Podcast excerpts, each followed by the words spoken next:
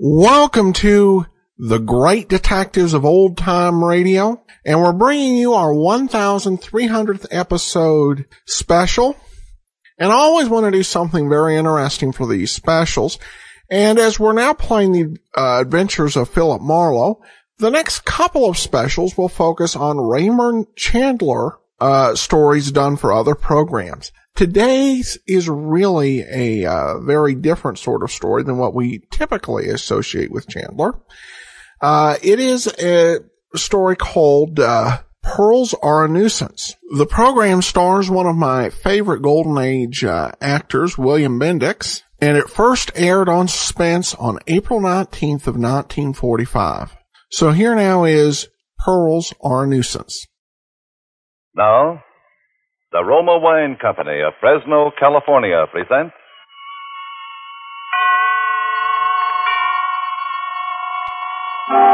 Suspense. Tonight, Roma Wines bring you a play of suspense and smile, starring William Bendix and Allan Joslyn. Suspense is presented for your enjoyment by Roma Wines. That's R-O-M-A, Roma Wines. Those excellent California wines that can add so much pleasantness to the way you live, to your happiness in entertaining guests, to your enjoyment of everyday meals. Yes, right now a glassful would be very pleasant as Roma Wines bring you a remarkable tale of suspense. And with Raymond Chandler's satirical suspense tale, Pearls Are a Nuisance. And with the performances of William Bendix and Allan Joslyn, Roma Wines hope indeed to keep you in suspense. Quite true I wasn't doing anything that morning except looking at a blank sheet of paper in my typewriter and thinking about writing a letter. It's also quite true that I don't have a great deal to do any morning, but I like not doing anything. It gives me something to do. And I don't like telephone calls that interfere with it. That's why I have two telephones. One a public phone that I can ignore, and the other a private phone, which I better answer if I know what's good for me, and I do. What did you say, darling? Oh, I said good morning, dear. How are you, darling? Busy? Yes and no. Mostly no. Why? Somebody has stolen Mrs. Penruddock's pearls, and I want you to find them. Uh, possibly you think you have the police department on the line. This is the residence of Walter Gage. Walter Gage speaking. If you aren't out here in less than half an hour, you'll receive a small parcel by registered mail containing a diamond engagement ring. I'll tell Mr. Gage when he comes in.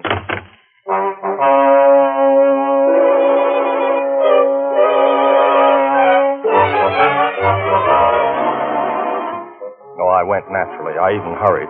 Ellen's voice has that effect on me. I think it's the way she says. Walter, darling. Yes, Ellen. Mrs. Penruddock's pearl necklace has been stolen. So you said on the telephone my blood pressure remains normal. There's a string of 49 matched pink pearls that Mr. Penruddock gave his wife on their golden wedding anniversary. Only 49 pearls for 50 years of marriage? Wonder which was the bad year. Oh, shut up, darling. Yes, dear. The worst part of it is the pearls are false. False. Evidently, they're all bad years. Don't be silly, Walter. The pearls were real enough when Mr. Penruddock gave them to her. The fact is, she sold them and had copies made. Those copies have been stolen. You've got to get them back, Walter. Well, what does it matter if they're false? Well, she's terrified that the thief will blackmail her when he finds out they're only imi- imitations. If Mr. Penruddock ever hears that she sold the original, Ah, I begin to see what might be described as daylight. But where do I start looking for these baubles from which your elderly employer is so loath to be separated? because I know who stole them. The chauffeur we had here a few months, Walter. A horrid big bruiser named Henry Eichelberger. He left suddenly the day before yesterday for no reason at all, without a word. I'm sure he stole the pearls. How big did you say he is? About six feet. Yeah, in that case. Three. Uh, three? Six foot three? Three. I'm sure he didn't take them, dear, couldn't have. He tried to kiss me once, Walter. Oh, he did. Tried to kiss you, huh? Where is this big slab of meat, darling? Here's the address he gave me when he first came here to work. Sounds like an unpleasant neighborhood. Not half as unpleasant as it'll be for Eichelberger when I arrive. Tried to kiss you, did he? The pearls are the important thing, Walter. And be careful. He's six foot three, remember? Uh, I find it difficult to forget.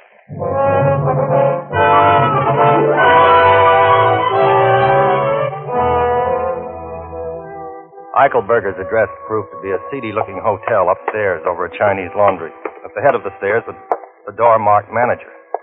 I rang the bell. Pull up, Bud. Roll. I'm not inquiring for a room. I'm looking for one Henry Eichelberger, whom I'm informed lives here. If he does, he ain't registered. That, as of course you know, is contrary to the law. A wise guy, hey. Down the hall, Jack. 218. Have the kindness to show me the way. Huh. What do you know? A duke, no less. Okay, your lordship. Pick up your feet, hey? This is it. He's out. Have the goodness to unlock the door. I wish to go in and wait for this Eichelberger. In a pig's valise. Who do you think you are, Jake boy? I wouldn't call me names if I were you. You wouldn't, hey? Well, that just shows the difference between you and me, 'cause I would. You want to make something out of it, hey? Yes. What? Oh. Hey, that wasn't fair. You got 20 years on me, hey? Well, open the door, hey? I have no time to argue with you. Huh. A buck. Uh, two bucks, and I won't even tell Eichelberger when he comes in, hey? That is a deal. Brother, you can hit. I'll take that for you, hey? Thanks, hey. Here's your money. If you hear any noises later on, ignore them. If there's any damage, it'll be paid for generously. I hope you know what you're doing, hey?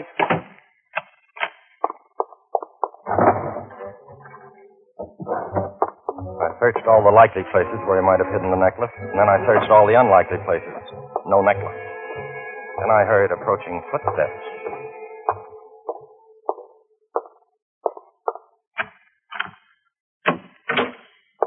How did you get in here, Sonny?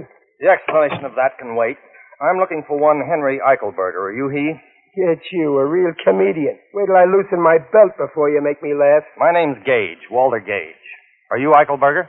Give me a nickel and I'll tell you. I'm the fiancé of Miss Ellen McIntosh. I'm informed that you tried to kiss her. What do you mean, tried? I hit him rather severely on the left eye. Then the right. And I gave him a crushing uppercut to the jaw. He looked at me with an air of patient resignation and then hit me.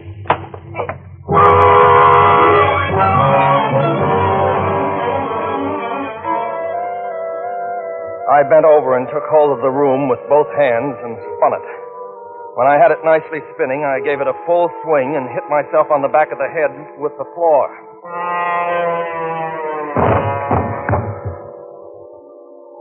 I believe I lost consciousness at about this point. At any rate, I was no longer aware of the time of day.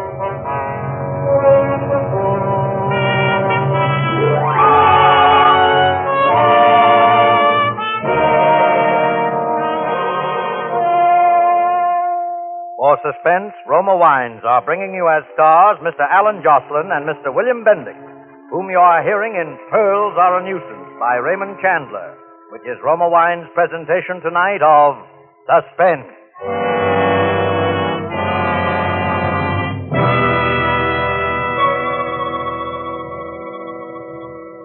Between the acts of suspense, this is Truman Bradley for Roma Wine.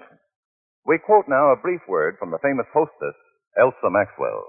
the delicious flavor of tender broiled chicken, the succulence of spring lamb garnished with mint leaves, deserves the matchless flavor complement of Roma California Sauterne.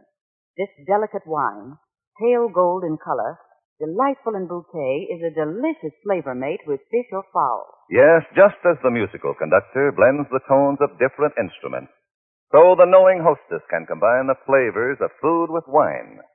Each glassful of Roma Sauterne is alight with Roma's rich heritage in winemaking. Here is a masterpiece of the wine grower's age-old skill. And all Roma wines, you'll find, are always unvaryingly good. The result of carefully selected grapes, picked at the peak of perfection in sunny California's choicest vineyards, and gently pressed. Then the natural juices are stored and guided with the ancient skill of Roma wineries to full goodness. Roma wines do not vary, are always high in quality, yet cost only pennies a glass. More Americans enjoy Roma than any other wine. R-O-M-A, Roma wine. And now Roma Wines bring back to our Hollywood soundstage William Bendix as J. Henry Eichelberger and Allan Joslyn as Walter Gage in Pearls Are a Nuisance, a muscular drama replete with situations well calculated to keep you in suspense.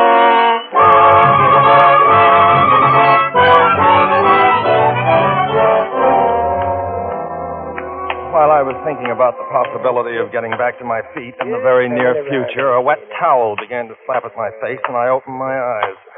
The face of one Henry Eichelberger was close to mine and bore a certain appearance of tender solicitude. All right, but I thought maybe you was killed, Jack. You got a stomach as weak as Chinese tea. What, what, what happened? As if I didn't know. You tripped on a itty bitty tear in the carpet. You feel like getting up? Here, I'll give you a hand. Come on. Oh, thank you, Henry. May I call you Henry? Yeah, no tax on it. You look okay. Why don't you tell me you were sick? Eichelberger, you swine, that does it. Cut it out. You'll muss my hair. I wish you'd fall down when I hit you, Henry. Just once. It would do wonders for my morale. Ah, you know, you and me could get along, Jack. I never kissed your girl, even if I ain't saying I wouldn't like to. Is that all that's eating on you? Well, no, there's another matter. Sit down and tell me the score. Only, uh, no more haymakers. They give me a headache. Promise? I promise. Tell me, why did you leave the employ of Mrs. Penruddock? You tell me. Am uh, I what you might call a good looker? Well, Henry. Don't soap me. No, then. I wouldn't call you handsome exactly, but unquestionably you ate your spinach as a child, if that's a consolation. Get you a real comedian. Wait till I loosen my belt. Look, suppose you fell for a doll with stars in her hair. A guy like me that looks like a taxi going down the street with both doors open. Then suppose you get a job where you see this doll all the time and every day and you know it's no dice. What would you do, Jack? Me, I just quit the job. Ellen? Henry, I'd like to shake your hand. Go ahead. Uh, now, there's one more thing. One rather insignificant detail. I'm empowered to arrange for the return of Mrs. Penruddock's pearl. Fifty dollars reward and no embarrassing questions. You got nerve, Jack. So you think I stole some marbles and I'm sitting around here waiting for a flock of dicks to swarm me? The police have not been told, Henry, and you may not be aware, but the pearls are false. Huh. It means they're huh? Exactly. You think I'd bother myself to hook some phonies? You mean you didn't steal the necklace, Henry? Now look, if they was ringers, I wouldn't be bothered. And if they was real, I wouldn't be holed up in no cheap flop in L.A. waiting for a couple of carloads of Johns to put the sneeze on me, would I? That's exactly what I thought, Henry. Well, as long as you didn't steal them, how'd you like the job of helping me recover them? Are you kidding? No, Henry, it's obvious that if you didn't snatch these marbles. I believe that's the expression. Someone else did, and you can help me find him. How about it? Why not? Why not, indeed? Well, you got any ideas of where to start? Yes, I have. I feel that we must, as they say, tap the grapevine. When a string of pearls is stolen, all the underworld must be seething. Maybe you got right, but this underworld that's doing all this season ain't going to seize much over a string of glass beads. Or I might punch you. I am thinking, Henry, that the underworld probably has a sense of humor, and a thief who went to the trouble of stealing some worthless trinket would be the butt of considerable coarse jest. There's the knuckles of an idea in that. I would say something like that could get around the pool rooms and start a little wholesome chuckling, all right? Yes, all we need to do is to locate a reliable crook. Hey. Oh, there, there, there's a guy named Lou Scandisi that runs the Blue Lagoon downtown. Might be interested in some marbles, but uh, he don't like being asked questions. He sounds dangerous. Yeah, we'll turn him inside out and take a look at his liver. Very well, let us go and beard this Scandisi character in his malodorous den. Yeah, let us go and uh, uh, uh, leave us do what you said.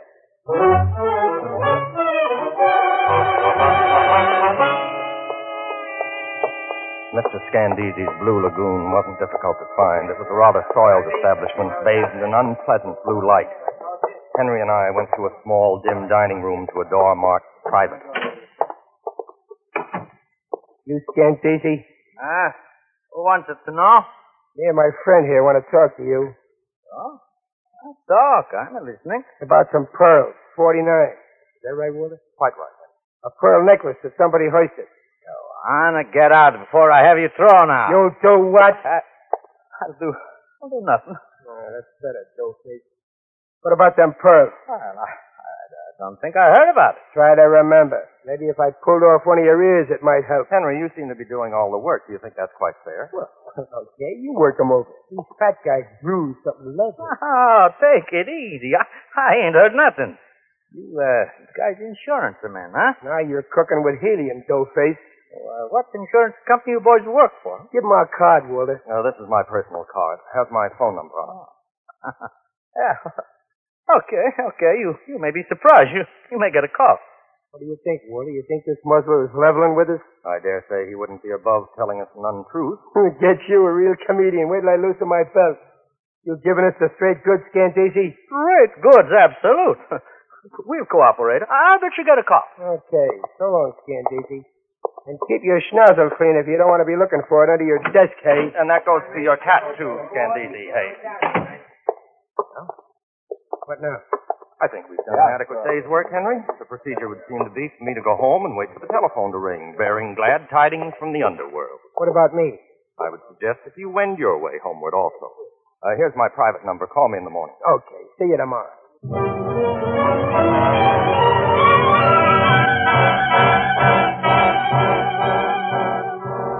I went home and waited for the phone to ring. I must have fallen asleep after a while. It was quite dark when the call came through. Well, here goes. Walter Gage speaking, Acme Insurance Company. When did you become an insurance company? Oh, hello. It's you, Ellen. Why didn't you call on the private phone? Oh, I didn't have the number handy. You haven't found the pearls yet. How'd you know? We just got a telephone call. From whom? He wouldn't say. All he said was he heard from somebody named Stan something. Scandisi? And that's it. That we were looking for the pearls. Has he found out the pearls are false? No. And I didn't tell him. All right, don't worry. We have an idea how to get them back. We? Who's we? Henry and me. Henry? Henry who? Eichelberger. I've hired him to help me find the pearls. Are you out of your mind? Didn't Henry take the pearls? Of course not. He only left because he was in love with you. Oh, Walter, that big brute. How could you say such a thing? Ellen, I thought you'd be flattered. Flattered? I never want to speak to you again, Walter Gage. Goodbye. Ellen! Oh! Women, I sometimes wonder. Hello, honey. I'm so glad you called back. Listen, darling. I'll... Who you calling honey, sweetheart? Uh, who's this? Never mind. Your name Gage? Yes? A guy named Scandisi says you're looking for some oyster fruit. A frail named McIntosh says you're the guy to talk to. Possibly. Well, I got 49 of them, pal. Pink ones. Five grand is the price. Why, that's absurd. Those pearls happen to be false. Quit your kidding. You heard me. Five G's. I'll give you tomorrow afternoon to scrape it together. Then I'll call you and let you know where to meet me.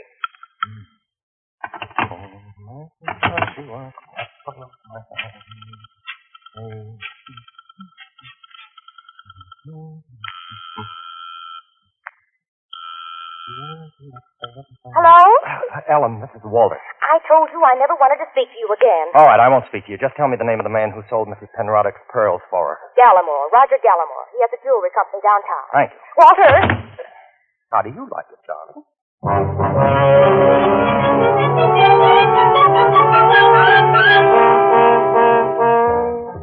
Was beginning to see the light. The next morning, I went to see this Mr. Gallimore. He was a tall, pink man of about 70, and he listened to my narrative of events with considerable interest. Hmm.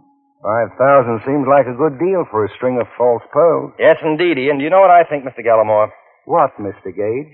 I believe that the pearls are in fact real. Hmm. You're a very old friend of Mrs. Penruddock, Mhm. perhaps even a childhood sweetheart. When she gave you the pearls to sell, you didn't sell them, Mr. Gallimore. Instead, you gave her $20,000 of your own money and returned the pearls to her, pretending they were imitations of the original necklace. Son, you think a lot smarter than you talk. I try very hard, Mr. Gallimore. And I'm correct? Embarrassingly so, Mr. Gage. Pearls are real. Now, what would you like me to do? Give me $5,000 with which to get them back.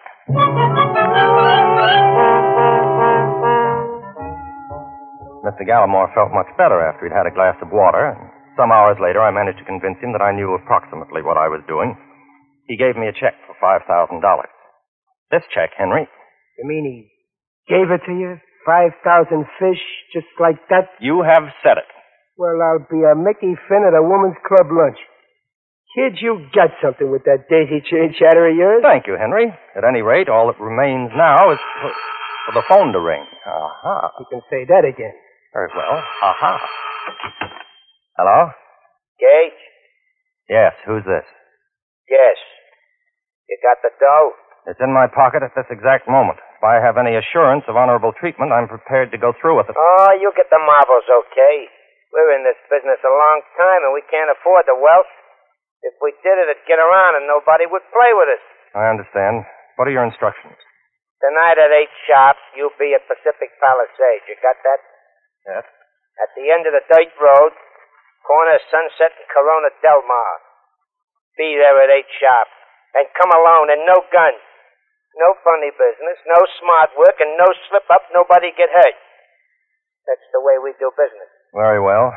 Oh, uh, one last thing. Where did you get my phone number from? Scandisi? Who else? Eight o'clock then. And no tricks. That is very interesting. What, what? Telephone. Yeah, yeah. Hooray for Alexander Graham, what's his name? But what did the guy say? Hmm. Oh, oh, oh, yes. Yeah. It's all arranged, Henry. I'm to meet them tonight, all by myself, and give them the money. All by yourself, huh? Get you a real comedian. Wait till I loosen my belt. They'll take the dough and leave you laying there bleeding all over yourself, and they'll still have the marbles. I ought to go with you. Henry, it's my duty, and I must brave these monsters in human guise, alone and unattended. Of course, I do have a big car, and you could hide on the floor under a rug. It's a cinch. But maybe. Walter, the only thing wrong with you, as far as I can see, is you got holes in your head. All I'm trying to do is keep you from getting another one. I'm going with you.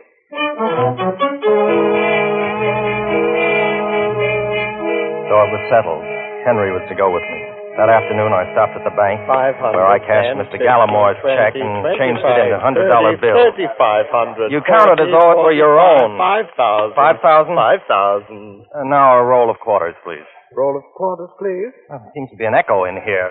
Leave them in the wrapper. Ooh, quite heavy, aren't they? Yes, aren't they?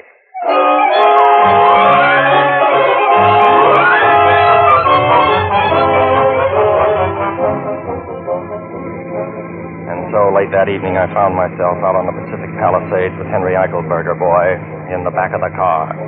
I was very nervous. I think Henry was also. Neither of us were any too sure of what was going to happen that night.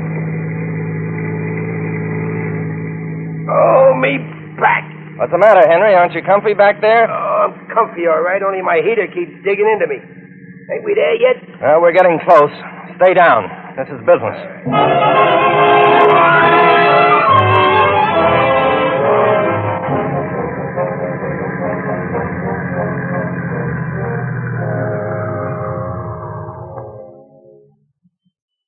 This is the end of the line, Henry. Be careful. They're probably watching me. Okay. What's that? Oh, it's, it's me, Walter. My, my gun is breaking my back. Well, stop sitting on it. I did. Anything stirring? No, keep quiet. I'll make like a little mousey.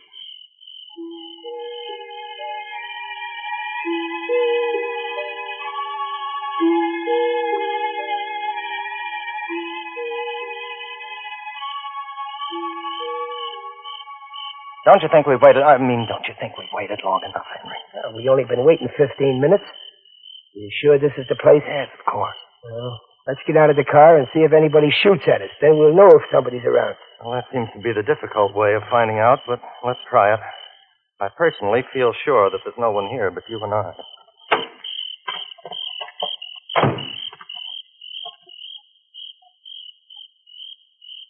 Suckered. You know what happened, Walter? What do you think, Henry? Well, it was just a tryout, that's all. Tomorrow this guy calls you on again on the phone and he says sorry, but they had to be careful and they'll try again tonight maybe. Maybe out in San Fernando Valley. And the price is now ten grand on account of their extra trouble. They ought to go back and twist that Scandisi so he spends the rest of his life looking up his left pants leg. Well, Henry, what's the next move? Uh, well, beat it home, I guess. Anyhow, I won't need this gun anymore. My back is sore enough from it.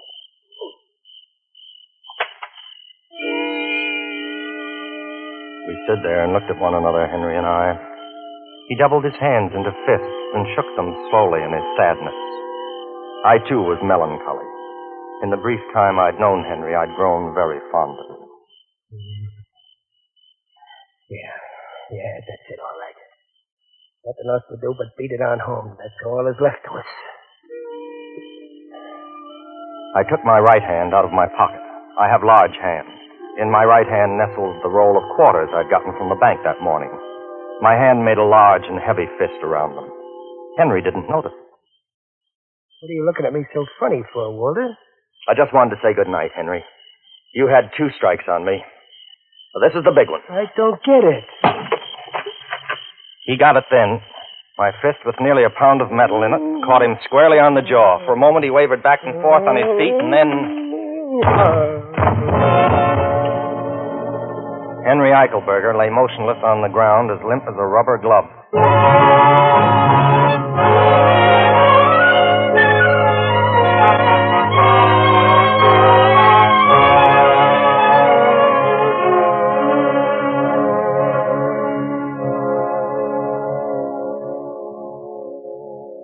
Found the pearls twined around his ankle inside his left sock. Well, Henry, I said, although he couldn't hear me, you're a gentleman, even if you are a thief. You could have taken the money a dozen times today. You could have taken it a little while ago when you still had the gun. But even that repelled you. You threw the gun away, and we were man to man. But still you hesitated. In fact, Henry, I said, for a successful thief, you hesitated just a little too long. But as a sporting man, I can only think more highly of you. Goodbye, Henry, and good luck, I said.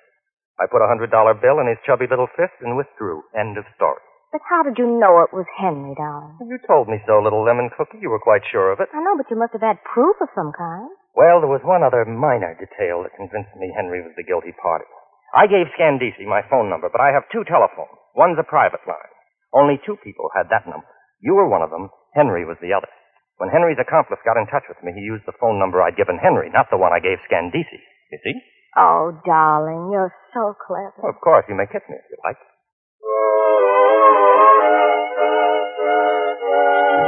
A few months after Ellen and I were married, we received a letter postmarked Honolulu. It was from Henry. My dear, dear Walter, I have only just received the joyous tidings that you and Ellen are embarked upon the happy tide of holy matrimony. I am so glad for you. I often think of you, Walter, particularly with an overwhelming curiosity as to what it was you struck me with that night. Ah, well, I dare say it can only be conjecture on my part now. A hammer, perhaps. That I allowed my jaw to be exposed to your weapon while I stood there meditating as to whether to take your five thousand then or wait for ten the following evening was a human error of judgment. At any rate, I entertain no feelings of ill will toward you. On the contrary, I am indebted to you greatly. The ease with which you talked Mr. Gallimore out of five thousand dollars has changed my life. I have been taking English lessons myself, and am now practicing on a wealthy widow woman, not without financial success. Ah, toujours le sport. Devotedly, Henry. P.S. Was it perchance an anvil, I wonder? You know, Henry wasn't such a bad fellow. All I really disliked him for was his barbaric English. Now he's changed that. Maybe I should have married him.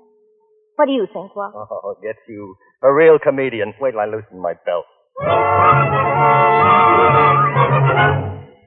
And so closes Pearls Are a Nuisance, in which Roma Wines have brought you William Bendix and Allan Joslyn as co-stars of tonight's study in Suspense. Suspense is produced, edited, and directed by William Spier. Before our stars return to the microphone, let me say a word for Roma Wine, the sponsor of Suspense. Elsa Maxwell's hospitality is always simple and unaffected. The other day she said, A few old friends, some comfortable chairs, a glass or two of good Roma California sherry, and there you have the perfect combination for a pleasant evening at home. In fact, you'll find the light nut-like flavor of this glorious amber golden Roma sherry is delightful any time. A delicious prelude to dinner, a gracious note of hospitality whenever friends drop in. Best of all, Roma wines are so reasonably priced, any family can afford to serve them regularly. The goodness of Roma wines can add a lot to the joy of your daily living. Always delightful, always unvaryingly high in quality, yet cost only pennies a glass. And the next time you use vermouth, sweet or dry, use Roma vermouth. Zestful, herb flavored Roma vermouth is blended, mellowed, developed, and bottled in California with all the traditional winemaking skill of Roma wineries. Try Roma Vermouth soon, won't you? This is Allan Joslyn. I trust that you dyed-in-the-wool suspense fans who are accustomed to somewhat heavier meat on these Thursday dramas weren't displeased with our efforts in the interest of gaiety and insouciance. Do you concur, Mr. Bendix? Hmm, get you, a real comedian. Wait till I loosen my galluses. Courtesy impels me to tell you that Mr. Bendix here is being heard weekly on his own radio show, The Life of Riley, and Paramount impels me to say that he'll soon be seen in their production two years before the mast. Hmm, permit me to return the favor, hey? Allan Joslyn is soon going to be seen in the 20th Century Fox 30th anniversary production, Colonel Effingham's Raid. Thanks, Bill. No, not at all, not at all. Next Thursday, you will hear John Payne and Stuart Erwin as stars of Suspense. Presented by Roma Wines, R-O-M-A, made in California for enjoyment throughout the world. This is CBS, the Columbia Broadcasting System.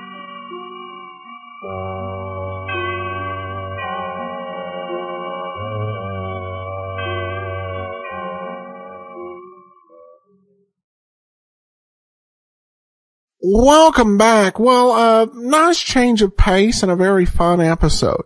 Uh, it, it can be really easy to, um, go overboard and have a, uh, detective comedy that doesn't work, but this one is, uh, funny and it's, uh, like I said, an entirely different side of, uh, Raymond Chandler. And it's surprising just because I, I think so much of the Philip Marlowe, you know, written material in particular, uh, seemed to come out of a place of, uh, depression and sadness. But here, this is something much lighter, kind of reminiscent of The Thin Man in a way, though except without the uh, romantic angle. This particular episode would also be uh, remade five years later, um, actually almost to the day on April 20th, 1950, uh, with uh, Ray Milland as uh, Walter Gage and Hal March uh, playing Henry Eichelberger. But uh, given that this is the only chance I'll have to present uh, William Bendix and the Great Detectives of Old Time Radio, that was the version I had to go with. So I hope you enjoyed it. Well, we'll be back to our normal schedule. Join us on Monday for Pursuit. In the meanwhile, send your comments to box13 at greatdetectives.net. Follow us on Twitter, Radio Detectives, and become one of our friends on Facebook, facebook.com slash Radio Detectives. From Boise, Idaho, this is your host, Adam Graham, signing off.